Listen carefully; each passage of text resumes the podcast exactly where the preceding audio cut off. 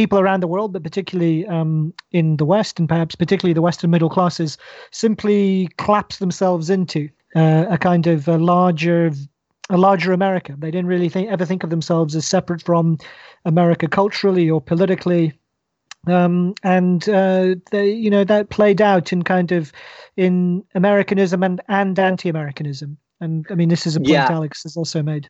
I, I, think that's right. I, I, think uh, I think if you look again at, at the archives in the mid 1940s, American uh, elites began to argue that America's interests were consonant with the world's interests, and I think things like NATO and the Marshall Plan effectively created an actually existing North Atlantic community that that did imbibe this idea about uh, about America's interests being literally the same as the world's interests, and I think that's an enormously important historical phenomenon that actually hasn't been strangely examined in detail.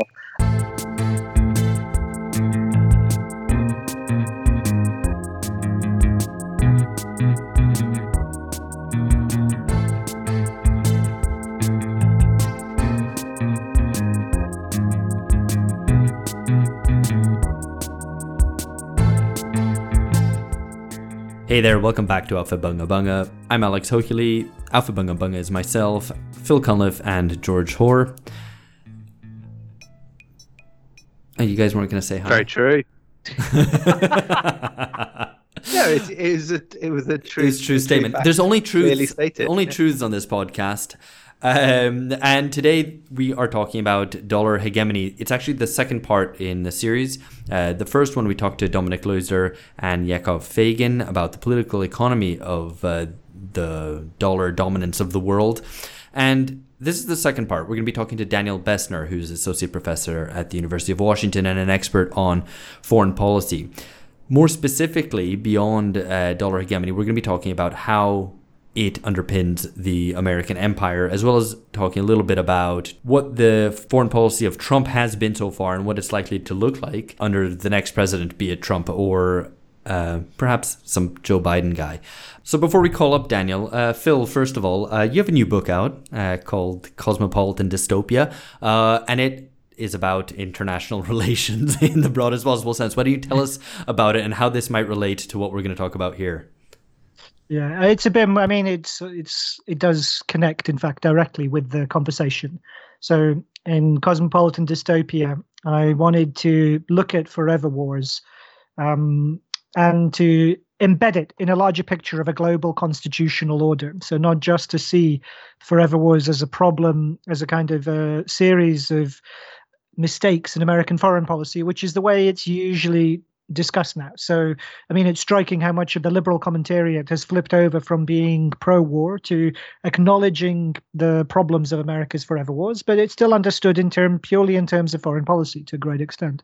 So, in Cosmopolitan Dystopia, I tried to see that as part of a context of a larger global constitutional order with a whole legal and political infrastructure, and I call that cosmopolitan dystopia. What I didn't get a chance to do in the book is to look at the dollar hegemony that underpinned it. So this is why I'm excited to talk um, to Daniel Bessner about it because he's written um, some pieces on this which are interesting and make important contributions to this debate about the role of the dollar in perpetuating American mm-hmm. empire today. So I'm looking forward to it. Yeah, it's also good to have a, I guess, a, a material, a political explanation for this perma war situation. It's not just successive policy failures or mistakes, but there is a deeper structural explanation which does come through in your book. But yeah, uh, it'd be interesting to see what what um, Daniel has to say about it. I thought you'd only read like the introduction and conclusion of Phil's book. Um, I haven't read it yet. I just I, got my copy because the mail is slow, yeah. But I, under, but...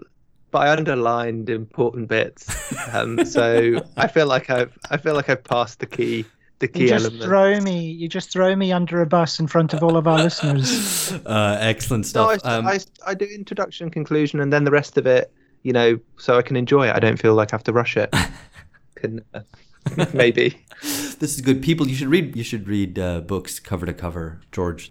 Um, but it's fine. It's just Phil. It doesn't matter. Anyway, let's call up Daniel Bessner. All right, hello, Daniel. So for listeners, uh, as well as being a, an associate editor at Jacobin, and also having uh, worked as an advisor to foreign policy to the Bernie Sanders campaign. Uh, so when we're probably going to double back and talk a little bit about that towards the end of this. Uh, but firstly, I wondered if you could tell us a little bit about your work and your relationship with the Quincy Institute. Um, for those who don't know, it's famously funded by both the Koch brothers and George Soros, if I'm not mistaken. So you know that's one for the conspiracy theorists there. they want to run with that. But why don't you, why don't you tell us a little bit about your work and your relationship with the Quincy Institute?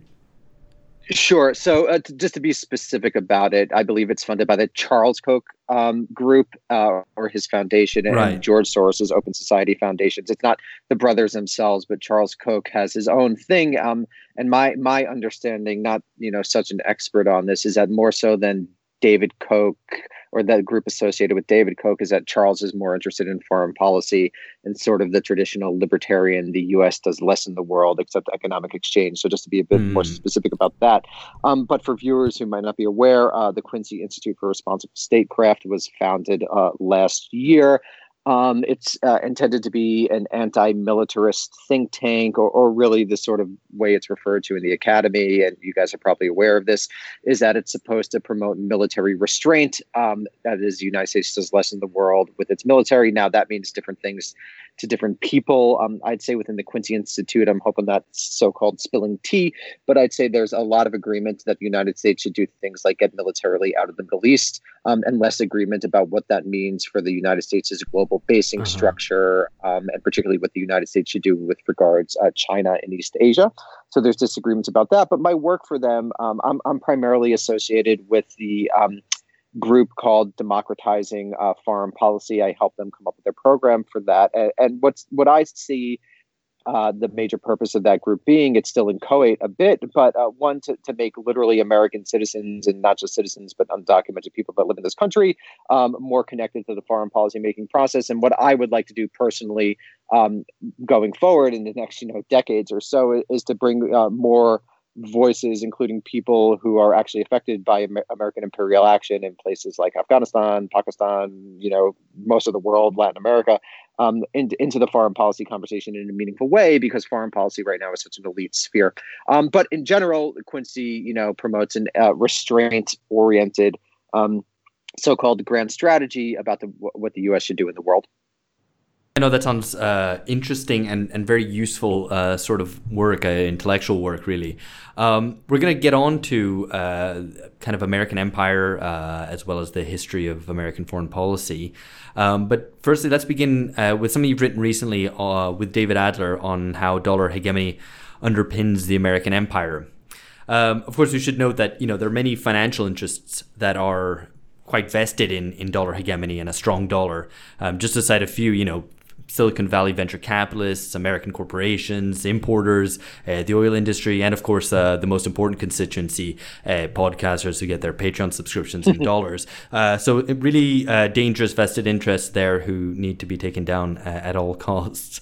um, so you could tell us a little bit, run us through the sort of argument of how dollar hegemony underpins the American empire.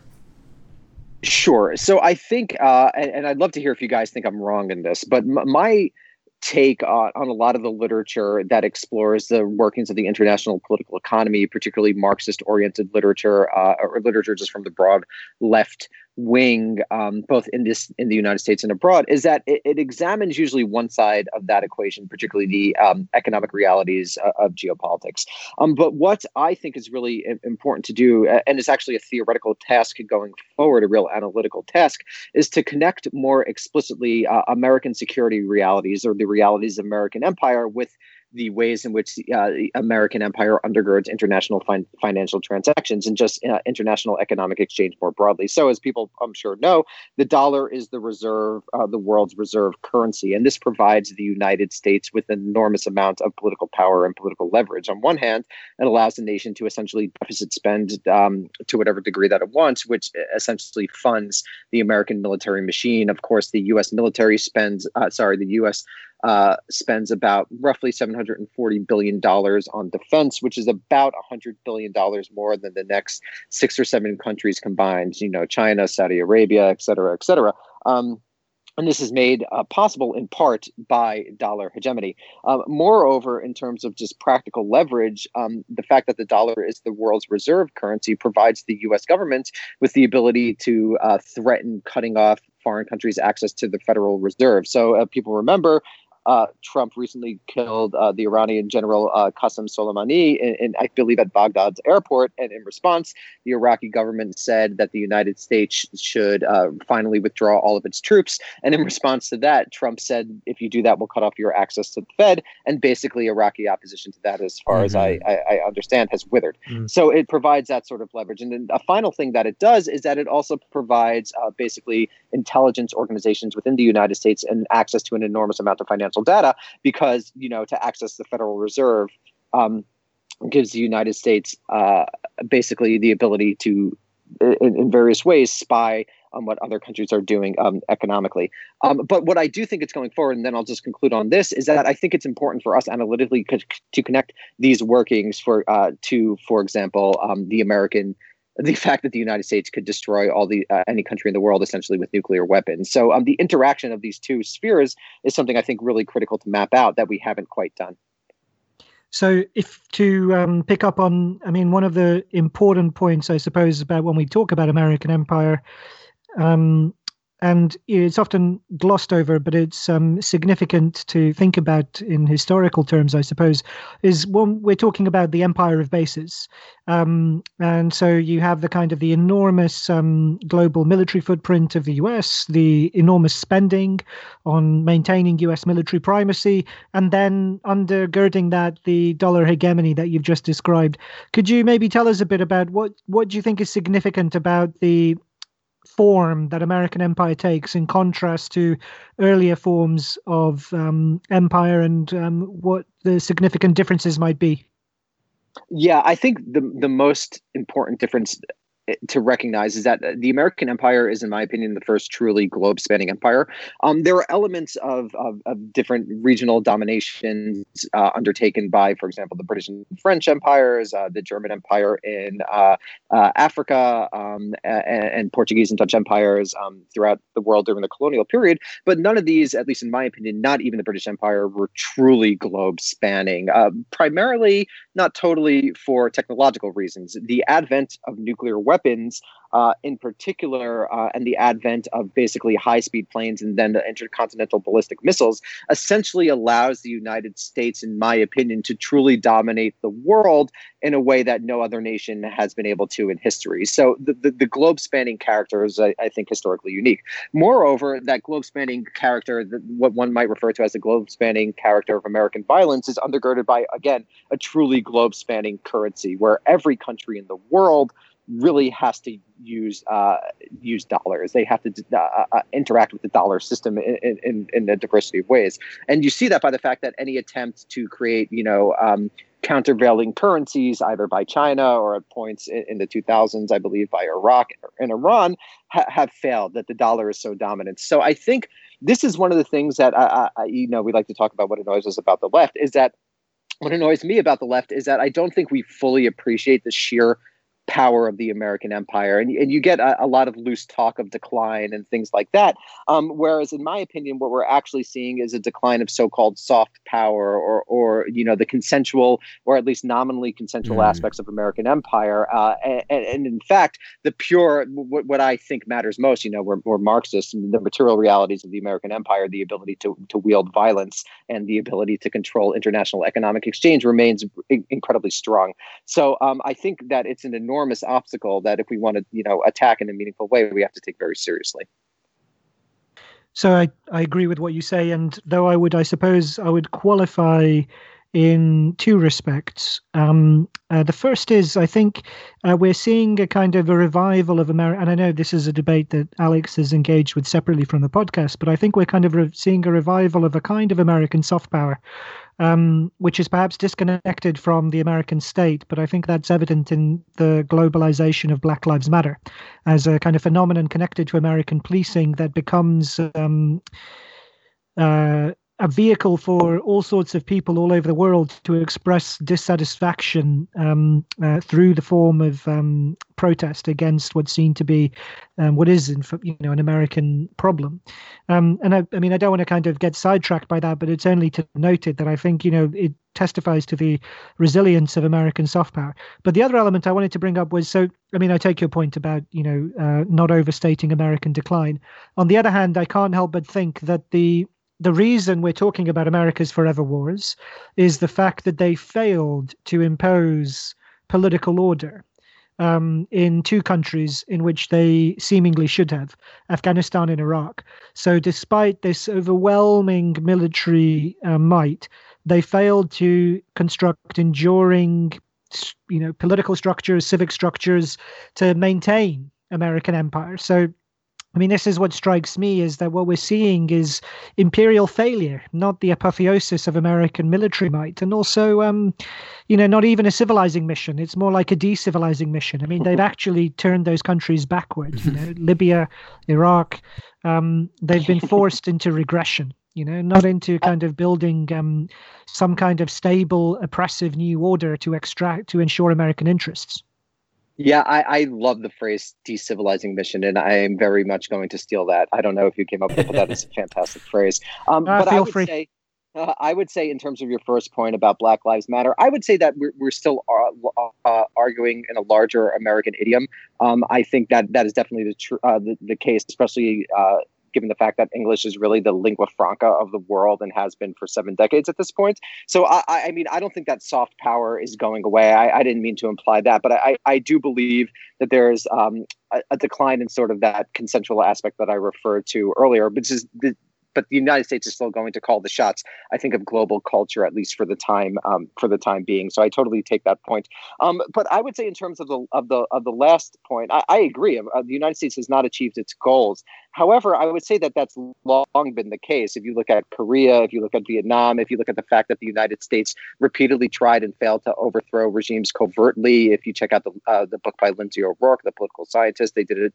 You know, sixty. They tried to covertly overthrow regimes about sixty six times during the Cold War. In forty four of those cases, they supported authoritarian regimes. Um, but I would mark U.S. power not by the success of its achievements. Um, the U.S. has constantly failed to achieve its goals, but by the fact that the United States structures world politics, even if it fails to achieve its goals, right? It, would be difficult to say that the U.S. didn't no. directly shape Vietnam or didn't directly shape Iraq, Afghanistan, Libya, the entire world, even if it failed to achieve its goals. And in fact. I would I, I point out that ironically, in its very failure to achieve its goals, the fact that the United States still remains dominant reveals the source of its power. It doesn't even have to achieve what it wants in order to maintain its imperial status. Yeah.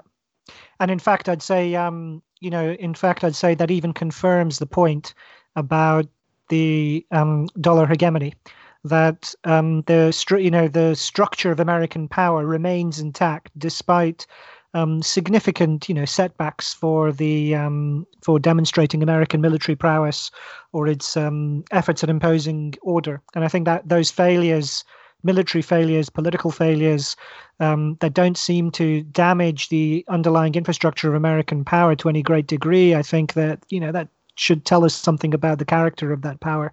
Um, anyway, exactly. I'll uh, I'll hand over to um, uh, to Alex. I think. Well, I mean, yeah, to, to turn uh, more specifically to the question of dollar hegemony, I mean, I think it was notable that, you know, uh, I don't know if you cite this in the piece, but, you know, uh, Hugo Chavez uh, said in, in 2007 mm-hmm. while he was still alive, uh, you know, as, as it tends to be the case, you can only say things while you're alive, uh, the, that the fall of the US dollar would not be the fall of the dollar, but it would be the fall of the American empire. Um, and, and the title of your piece is specifically that ending American militarism and all its associated costs requires ending dollar hegemony. So, could you first of all explain to us how you would propose ending dollar hegemony? that, that's a. I mean, not question. you, not you personally, uh, but how? How? What would be a proposal for ending dollar hegemony? Um, well, I think that's a really important question, and I think the first step to the first step to at least explore is some form of meaningful monetary multilateralism, whereas other countries probably would have to be organized at this point ar- around China or around the collection of powers. Um, I don't think OPEC could really do it anymore because, uh, in my opinion, in the next several decades, we're going to see a move away from oil in particular mm-hmm. and a mm. turn towards um, um, different forms of energy, probably renewable energy, probably energy centered in the United States. I don't think they can really do it, but some sort of coalition, uh, anti-imperial coalition that that puts forth a meaningful alternative currency, probably uh, linked to specific raw materials markets, would I think be the place to start.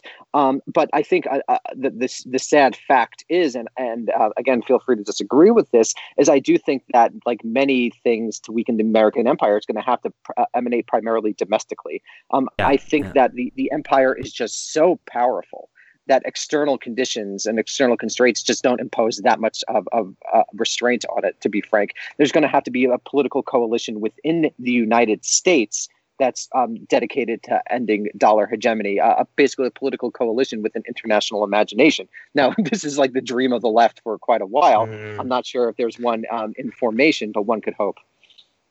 So, actually, this leads really nicely on to perhaps one of the criticisms that could be leveled at, at I guess this this um, type of response. How would you respond to the the criticism that any solution along these lines is essentially it's been tried before as a sort of global Keynesianism, by which we could mean that at the Bretton Woods conferences during the Second World War, at which the Allies laid the foundations for the post-war war order, Keynes wanted to rope the Americans into establishing a sort of global currency, which they refused.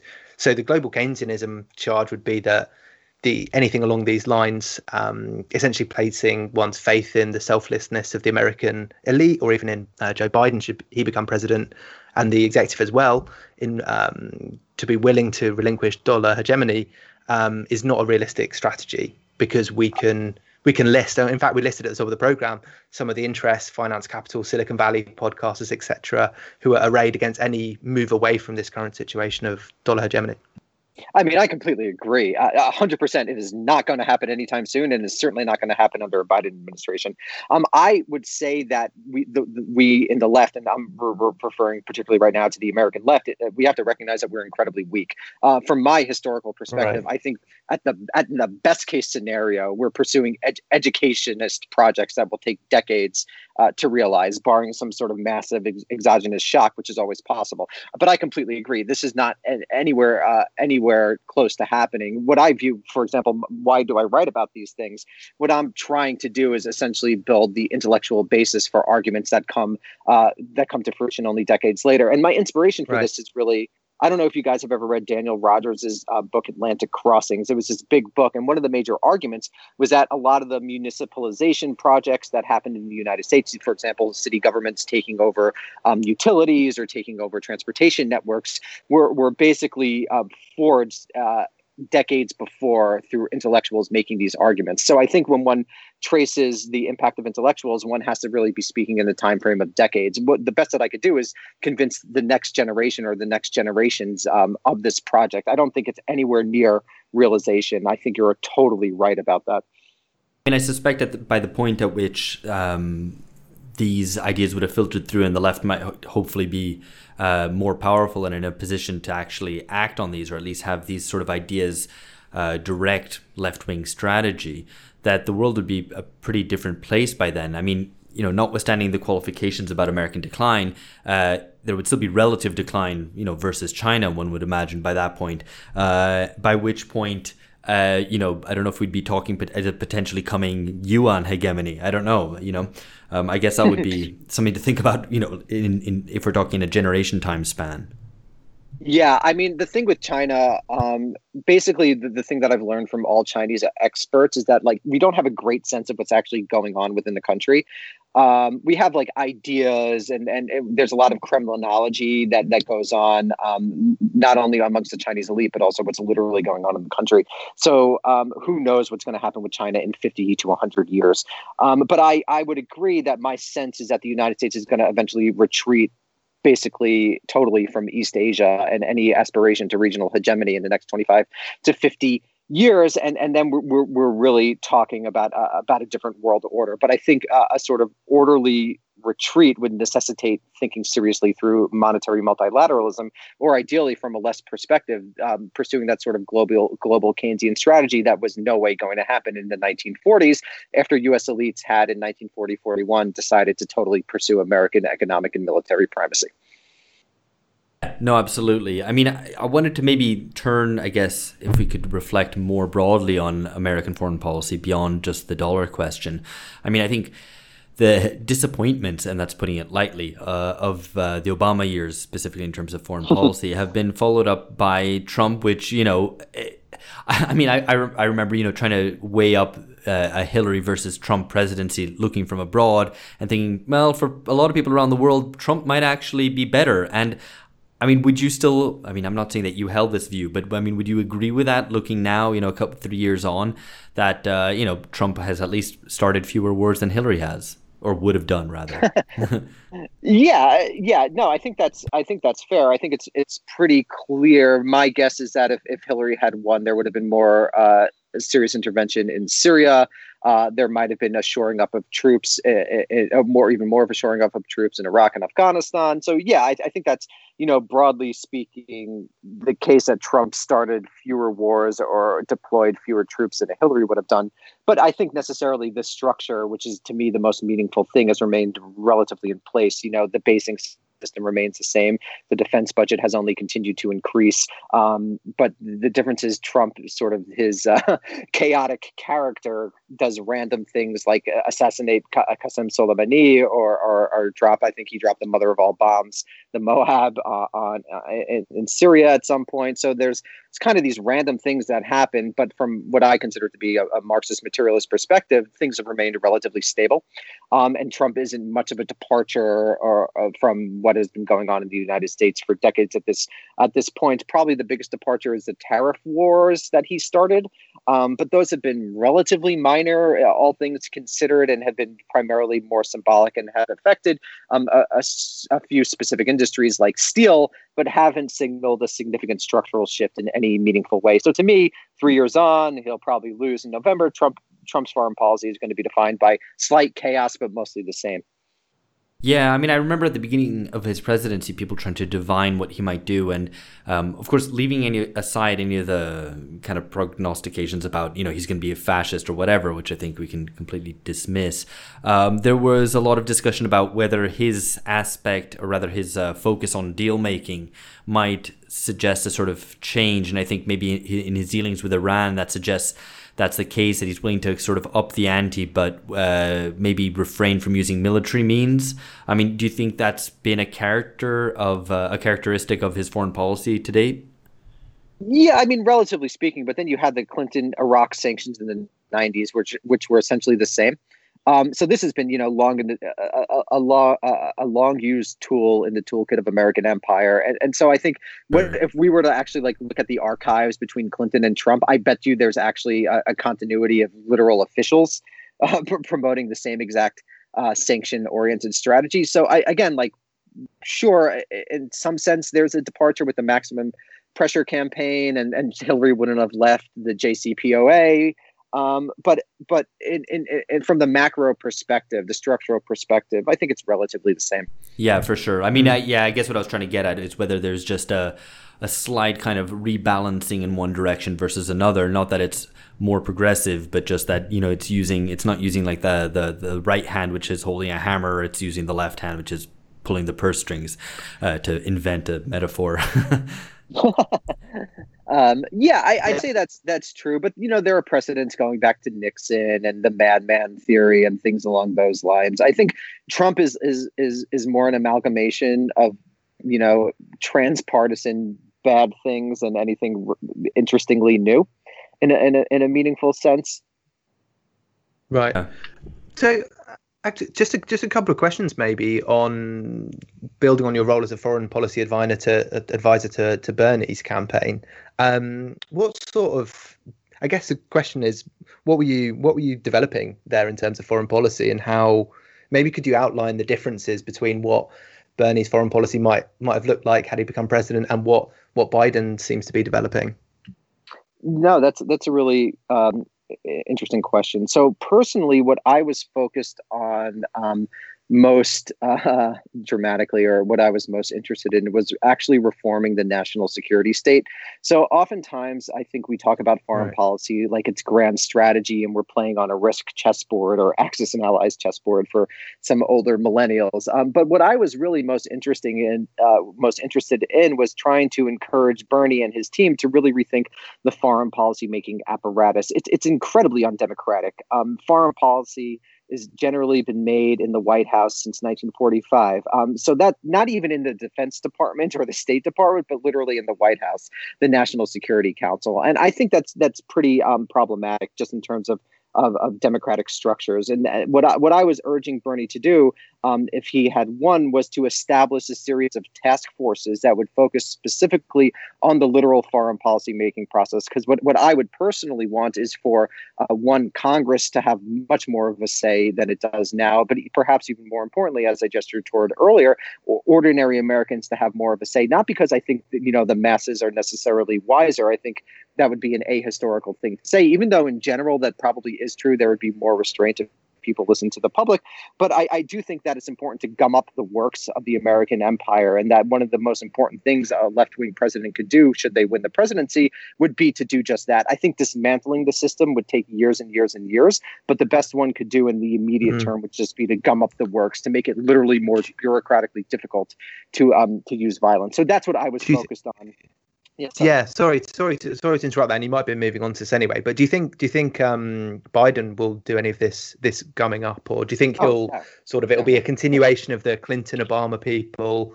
You know, uh, thus a return to war. I saw a, a good tweet oh. along the lines of, "So you're a fan of Obama? Name seven countries he's he's bombed. Are we going to get this this sort of uh, direction if if we if we see Biden?" Absolutely. Uh, my guess is that Biden will appoint someone like Susan Rice or Samantha Power, Secretary of State, or the National Security Advisor. It's going to be I actually think it'll be um, so. Basically, a good way to think about Obama is that the first term was more violent than the second because in the second term he w- was, I believe, more confident and was uh, more confident in ignoring the hawks in his administration. Who, interestingly, um, and this I think requires some analysis, many of whom were women. People like Susan Rice, people like Samantha Power, people like Anne Marie Slaughter, and earlier Hillary Clinton. I think there's actually some interesting gender analysis to do there. Um, but uh, uh my guess it would be more akin to the first Obama administration, particularly particularly with who Biden would appoint. There would be none of that. What what I, what I consider to be necessarily uh, necessary self criticism of the United States and its foreign policy making structures. I mean, well, you know, so Anne Marie Slaughter. That that's that's one of those for the nominative nominative determinists. uh, I'm sure that joke's been made before, anyway. um, Phil, sorry. I've yeah, I had a follow up. Um, so you seem you seem skeptical, uh, Daniel, about the capacity. Or I mean, I guess you seem that the farthest we could expect would be gumming up the works, uh, gumming up the American empire, as you say, rather than say um, uh, closing down bases, you know, or bringing troops back home, or um, cutting military spending. So you see those kind of things as so deeply embedded that they're beyond the capacity of a normal um, electoral cycle to shift they're beyond the capacity in a country with an incredibly weak left wing or anti-militarist constituency. I think one of the it's like Keyser Söze, right? One of the brilliant things the American empire did was convincing its citizens it doesn't really exist. So if you're an American mm. high school student, for example, you learn almost nothing about what the United States has done in the world. You you you know, there's a chapter on Vietnam, sort of a noble loss, maybe. Uh, and then you spent a lot of time talking about World War II, and frankly, you don't even usually make it to Vietnam because you know the school year is so constricted. So I think there's just no sense that the United States has done awful things abroad, and there's no real sense that what the United States does abroad redounds to uh, redounds to the interest of a very special few at home, and, and really hurts most people in the United States. So absent that sort of consciousness, absent any sort of really organized left wing political movement, I don't see how one could reasonably expect things like the bases to be shut down. You know, it's not for nothing that Bernie never talked about the bases.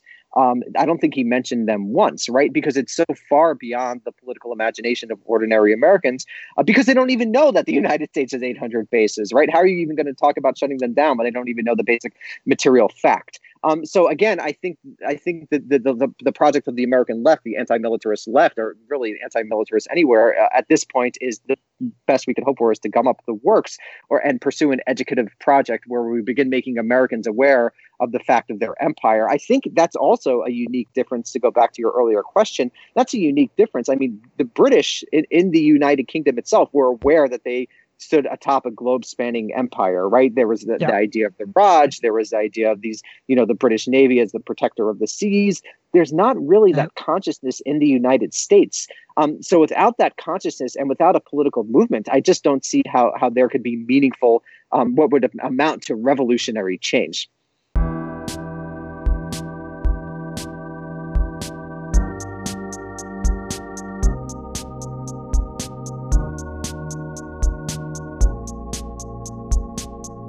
Um, so I suppose taking taking further on that theme, you've written recently that in um, in in your words, in an era defined by transnational and global challenges, we must begin thinking about ways to transcend the nationalist ideologies that have divided humanity. I suppose I'd flip it around though. Aren't you downplaying the way that um, transnational and global ideologies have divided humanity and been an instrument of class rule. And I mean, wouldn't that be the pattern of the last 30 years that we've seen precisely these um, cross cutting elite alliances that have been deeply invested? Um, in all the kind of um, aspects of globalization, including um, dollar hegemony, and who've benefited from these structures of um, supranationalism, transnationalism, and and um, escaped, I suppose, the confines of domestic politics and the nation state, where ordinary voters had more capacity to be able to shape politics according to their vote. Absolutely. I mean, Marx was right here. Marx made this prediction, what, in the 1860s, that this sort of transnational bourgeoisie, or however you want to characterize it, would arise. No, I completely agree. The way I view that is, is, similar to the way I view the state. You know, you want the good ones and not the bad ones. And I think that's the best we could hope for, right? We, we want, I think, to me at least, a foundational element of left wing um, thought is that it's profoundly humanist and, and, it, and it views all human beings as basically metaphysically equal and philosophically equal. So, what I would argue in favor of as we pursue that educative, uh, educative project that I spoke about is that we also try to increase the sorts of good transnational working class solidarities um, and get rid of this uh, elite transnational solidarities that have been articulated in books like Quinn Slobodian's um, Globalists uh, and and which a, a, number of scholars have pointed to. Um, so that's what I would say. Like you want you want the good aspects, and you don't want the bad aspects, and and you want you know ordinary people to, in a meaningful way, uh, seize power from the technocratic elites that make decisions without any democratic recourse. Um, so I would totally agree that uh, I would I would even trace it farther. I would say not only in the last thirty years, but really in the last fifty years, and if you want to go intellectually, in the last one hundred years, there's been a project to make transnational alliances, perhaps best embodied in the very project of the European Union, that are totally disconnected from any sort of democratic or parliamentary basis. And that, I think, has done a lot of damage to the world. Um, but I think at the same time that we criticize that, we could also promote the types of transnational uh, alliances that operate at a different non elite level organized around building the transnational solidarities that I, at least as a leftist, look forward to. But I would say, you know, the, the, to me, at least, the first lesson of Marxism, of really of historical materialism, is to be aware of your moment. And and and I agree right now that the nation state seems to be the only vehicle at all for for uh, for, for pushing uh, the world in a direction uh, in the direction in which we'd like to see it go. Um, but I also think that as we recognize that reality in terms of like what we as intellectuals are doing, and we're primarily, you know, dealers and information. Let's be honest, we're not manipulating the levers of power um, themselves. What we can do is also, in various ways, try to uh, push that humanistic element of socialist Marxist thought, which I personally think is is the core of this way of thinking. Does that, if that makes sense? I, I mean, I, I, I follow what you're saying. Certainly, I suppose I'd push you a little further then, because um, your the vision you put you put the vision out, you stake it out in Marxist terms, but your solution is Keynesian. Um, money multilateralism, uh, global currency. Um, how do you how do you square that circle of Marxist analysis and Keynesian solutions? Um, well, I think again, I, I, would square it by trying to recognize the moment of history that we're actually in, and, and this is something I think Yakov might have prob- might have actually said because he and I always have these discussions. I mean, we're just not we're not even approaching living in a, a post-capitalist world or a Marxist world. Um, that's not even, in my personal opinion, on the table in the uh, immediate or even medium-term future. So we have to make use of the tools that are available now when we're actually when when we, I mean, the left are actually in power, without losing sight of the Marxist the Marxist dream or the utopian dream. So the way that I view it now is that we use Marxist an, an analysis in a capitalist world in order to use capitalist tools against itself. That to me is the best that we could hope for. I just don't see anything else. I, but please feel free to tell me if you think I'm missing something. Yeah, I mean, I, I guess one criticism one could level, I think, and not just about specifically what you've said, but about that whole general approach is that it ends up being even more utopian that you're expecting elites to carry out certain reforms which are just unrealistic to, to expect them to do that. And and the the period in which uh, the period in which the, those sorts of reforms were carried out in the past were precisely points of much greater class mobilization um, and, and working class power, which isn't uh, which isn't where, where we are now, I guess. Um, and so that I mean that isn't to to make argue a fatalistic point, rather just that the kind of the, the sort of more intermediary, so, so supposedly more realistic approach ends up actually being more utopian uh, than than the kind of full revolution well, now kind of argument. For sure. I mean, I guess to me, and this is how I, I would frame the question. Um, when we're talking utopia and strategy, do we think revolution is more likely, or, or that a, tor- a, type of Leninist vanguard would be able to basically seize the means of the state and um, and manipulate the levers of state power to achieve you know, to at the very least make the lives of, of working people or ordinary people better. So, in my opinion, and this is just my reading, I, history events may prove me wrong. In the present United States, there is no class of revol- uh, there is no there is no um, possibility of revolution, either uh, literal communist revolution or social democratic revolution. That's not in the cards. And so, the most efficacious strategy would be to uh, train a Leninist vanguard that would be able to do things like move into the state should a Bernie Sanders win the presidency. And that's why, I, or, or some, you know, obviously he won't win now, but some future Bernie Sanders, because what I think um, and, and this is why I think institutions like the Quincy Institute are so crucial. I view them primarily as training cadre should, let's say, an Alexandria Ocasio Cortez win, uh, win the presidency, she would be pushed in many directions to appoint people who are veterans of, let's say, the Obama administration or the, the coming Biden administration. And what we, the best we as the left can do is basically say, no, future left wing president or someone who might be sympathetic in various ways to left wing causes, there's actually this group of cadre who could who could begin to manipulate the levers of state power. Um, I don't view that as more utopian than revolution. I think that's far more reasonable uh, than revolution in um, and, and, and this emerges personally from my own um, scholarly research into the history of libertarianism. Uh, and just to, I'll try to be very brief here. Um, I, I, studied the history of libertarianism uh, and how it basically came to infiltrate various um, elements of the Republican Party and the state itself. And they essentially pursued a cadre building strategy that they stole, ironically, from, from Lenin. If you read someone like Murray Rothbard, he's reading Lenin, directly quoting Lenin, uh, and arguing in favor, in favor of a Leninist strategy in order mm. to make hmm. change. And I think in the U.S. context, the libertarians were profoundly successful because of that, that the adoption of, ironically, a wing strategy. So to me, it's not utopian and it's more realistic given the the way power is actually organized in the United States. Okay. Um, well, I mean, let's. We should actually move on to uh, to the final section here. Uh, speaking of of history, um, we're going to try to discuss something that you've written about historians bringing the U.S. state back in, um, and we're going to try to do this without reference to uh, methodology or to um, or, or, or to too much of the trade of uh, of or rather to the you know to the practice of writing history. Um, and try to bring out the political import of uh, of these questions. So the thing you've written, uh, you argue that um, basically that historians should focus more on the U.S. state because of its importance. So in debates about, for example, uh, the Second Indochina War, the what's so-called Vietnam War, um, that you have uh, a face off between orthodox interpretations and revisionists. And then you have what has happened more recently is international transnational perspectives, which have tried to uh, highlight the role uh, the, and, and the kind of um, causal importance of uh, non state actors and, and uh, other actors outside of the US. Um, so maybe instead of me kind of going on about this in vague terms, if you could explain a little bit, firstly, what that debate plays out like um, amongst historians talking about the Vietnam War, and what your proposal is in terms of bringing the U.S. state back in.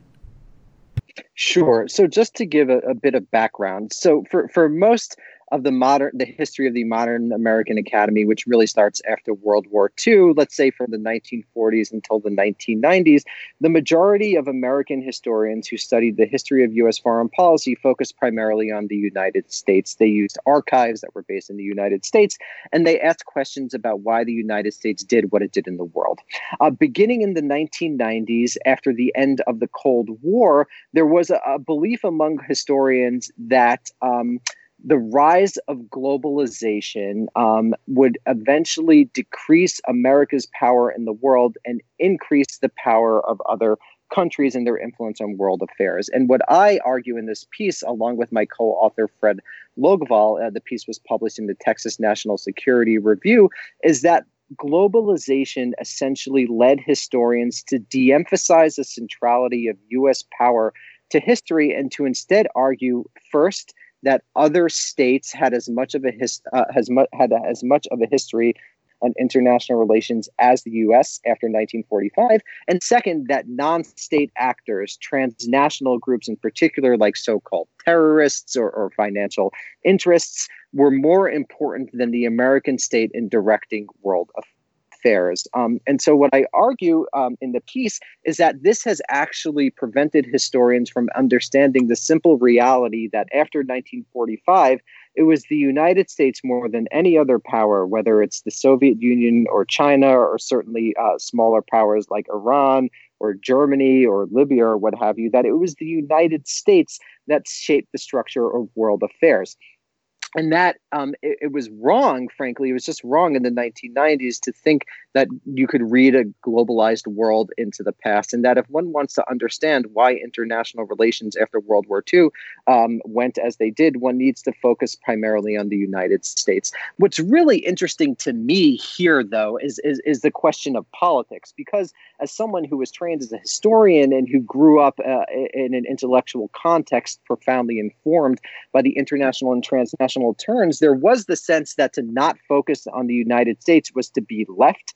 That by decentering the United States, someone uh, someone was essentially pursuing a left wing project, and th- there's mm. some hmm. truth to that. By by focusing on the U.S. Uh, horrible actions on the ground, which I think is absolutely centrally important, one was making a left wing point about American empire. But I think by 2020, and particularly in light of the history of the last 20 years, it's not necessarily the case. That in, in fact, it, it, it might be um, profoundly left wing to focus on the development of American power. Um, first, to highlight the, the rea- what I consider to be the reality of the U.S. centrality to international relations, um, but also, and perhaps more importantly, to locate weaknesses in that power structure in order to learn how to change that power structure themselves. So, this paper that I published uh, uh incited an enormous debate amongst historians with people arguing that, for example, myself and my co-author basically didn't give a shit about foreign peoples, that we just wanted to study um, elite white men, and us countering that no, we didn't want to actually do that. We wanted to study American power in in light of what we learned from studying other peoples, et cetera, et cetera. I mean, that seems to, I mean, that, at least to my mind, um, brings something up, which is, I mean, it seems like a, a I, I mean, you know, correct me if I'm wrong in my interpretation of this, but often that what would be a sort of um, radicalism within kind of I, am trying to put this in, in not too academic words, but I mean, you know, either epistemological radical, radicalism or um, ontological radicalism. In, in, in fact, let's just call it generally like academic radicalism actually leads to kind of politically more conservative positions in actual fact. Um, and it ends up kind of you know all these attempts to kind of decenter perspectives ends up leading to a much more uh, I suppose quiescent political position uh, than might otherwise be had, and so what you're proposing, which I with which I would agree, is that you know you say, look, the U.S. is very important. It's a, it's an extremely powerful state, and so you have to look at how it's making its decisions, and all this attempt to um, the, the sort of I guess intellectual academic radicalism actually doesn't um, solve the political issues that it wishes to do.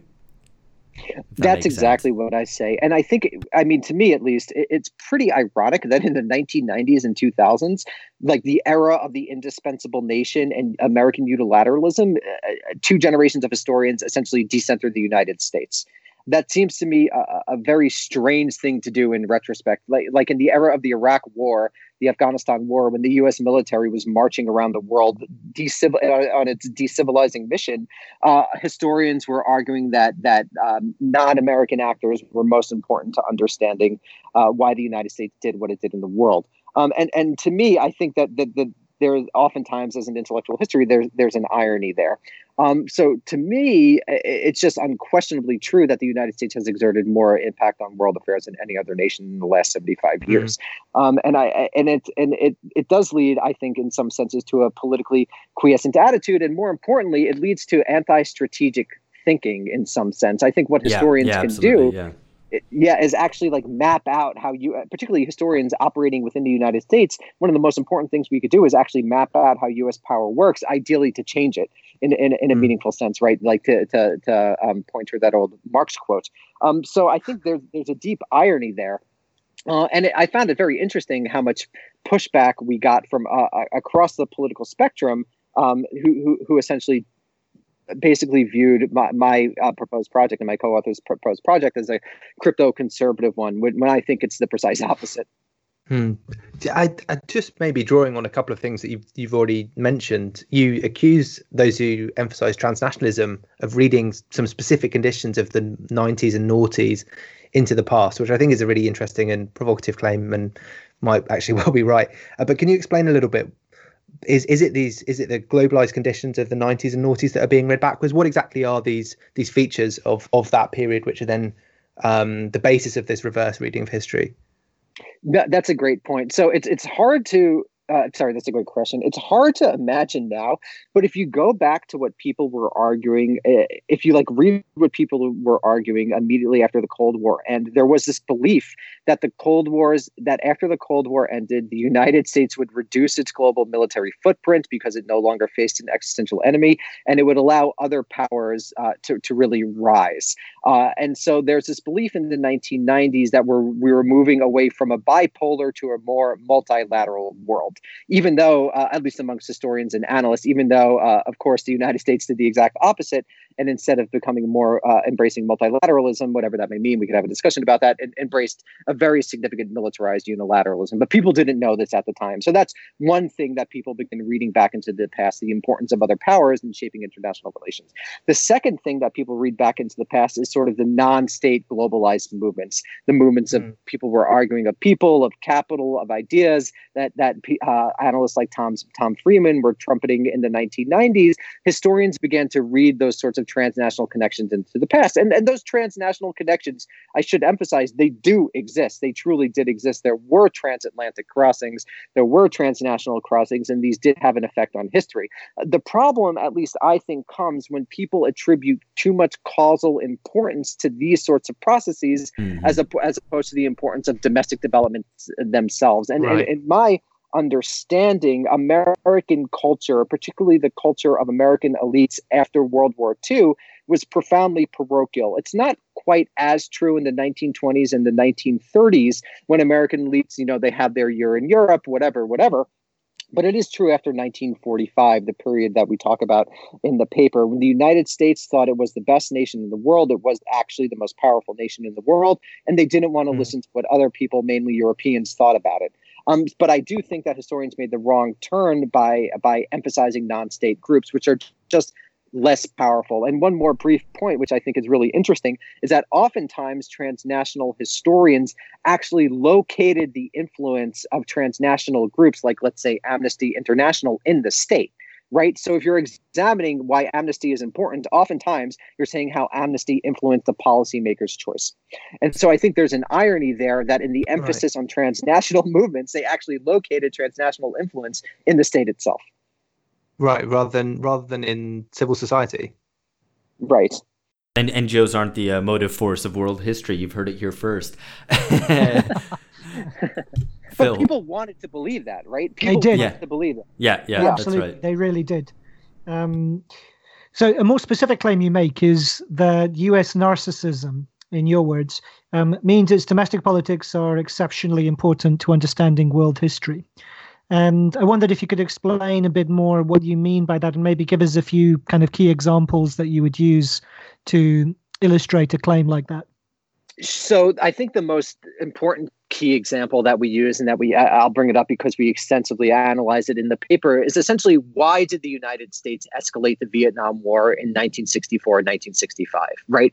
This is an, a world historical decision that leads to the deaths of millions of people throughout Southeast Asia uh, and of course the the tens of thousands of Americans are killed and wounded et cetera et cetera. So that's like a really important world historical decision with world historical implications me and my co-author Fred Logevall, who basically has dedicated his career to this question, argue that the reason the United States did that, the reason that LBJ did that, was primarily for reasons of domestic politics, right?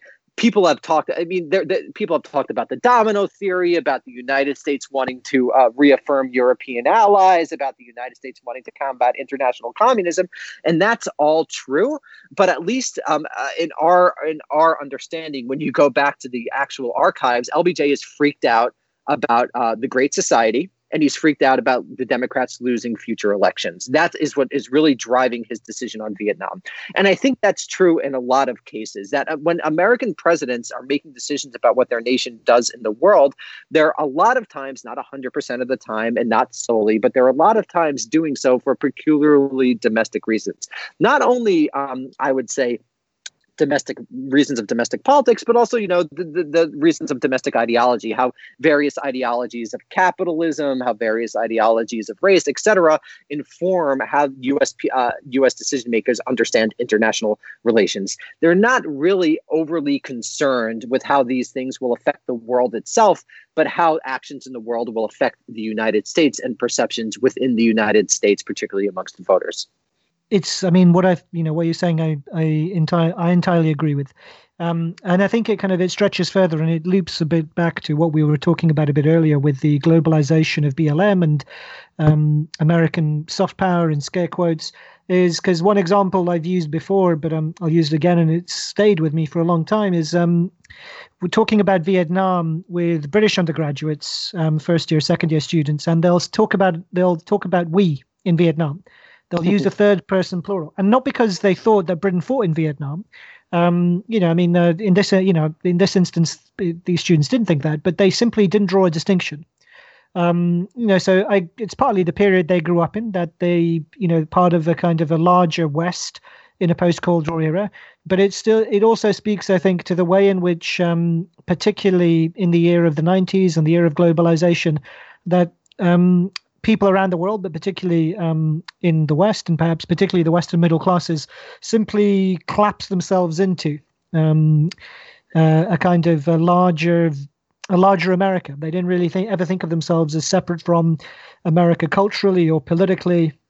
Um, and uh, they, you know, that played out in kind of in Americanism and and anti-Americanism. And I mean, this is a point yeah. Alex has also made. I, I, think that's right. I, I, think uh, I think if you look again at, at the archives in the mid 1940s, American uh, elites began to argue that America's interests were consonant with the world's interests, and I think things like NATO and the Marshall Plan effectively created an actually existing North Atlantic community that that did imbibe this idea about uh, about America's interests being literally the same as the world's interests, and I think that's an enormously important historical phenomenon that actually hasn't been strangely examined in detail uh, enough because I think if one were to look back on, let's say, the 75 year period and 1,000 years, one would be able to meaningfully speak of a North Atlantic community or even a polity, not in a formal sense, but in, a, in terms of identification that uh, informed and affected uh, world history. So, in, in some sense, what you're pointing to is that America's parochialism was, in fact, encouraged and embraced by people who were in that community, by the UK, um, to a lesser degree by France, although eventually by France, and especially by West Germany, which, of course, was occupied by the the United States and depended on the U.S. nuclear umbrella until you know various French and, and British uh, actions in the 50s and 60s allowed them to get their own nuclear weapons. All right, great stuff. Um, I think we might leave it there if that's all right with you. Um, I think that that's all been uh, very uh, uh, illuminating, really, uh, as to, and I think made a very important point. You know, I think that's come across uh, through this whole discussion uh, about recentering U.S. power and reminding everyone, you know, not just obviously in the U.S. but but abroad as well, uh, about what an overwhelming uh, power it is, which is sometimes forgotten. I, I, think specifically today when we talk about waning U.S. influence, waning U.S. soft power, and so on. Um, so yeah, no, that was very useful. Thank you. Uh, thanks so much for having me on. I, I love you guys, so I'm really honored to be that's, on. that's great. That's always great to hear. Uh, thanks, Daniel. Thanks very much, cool. Daniel. That was great.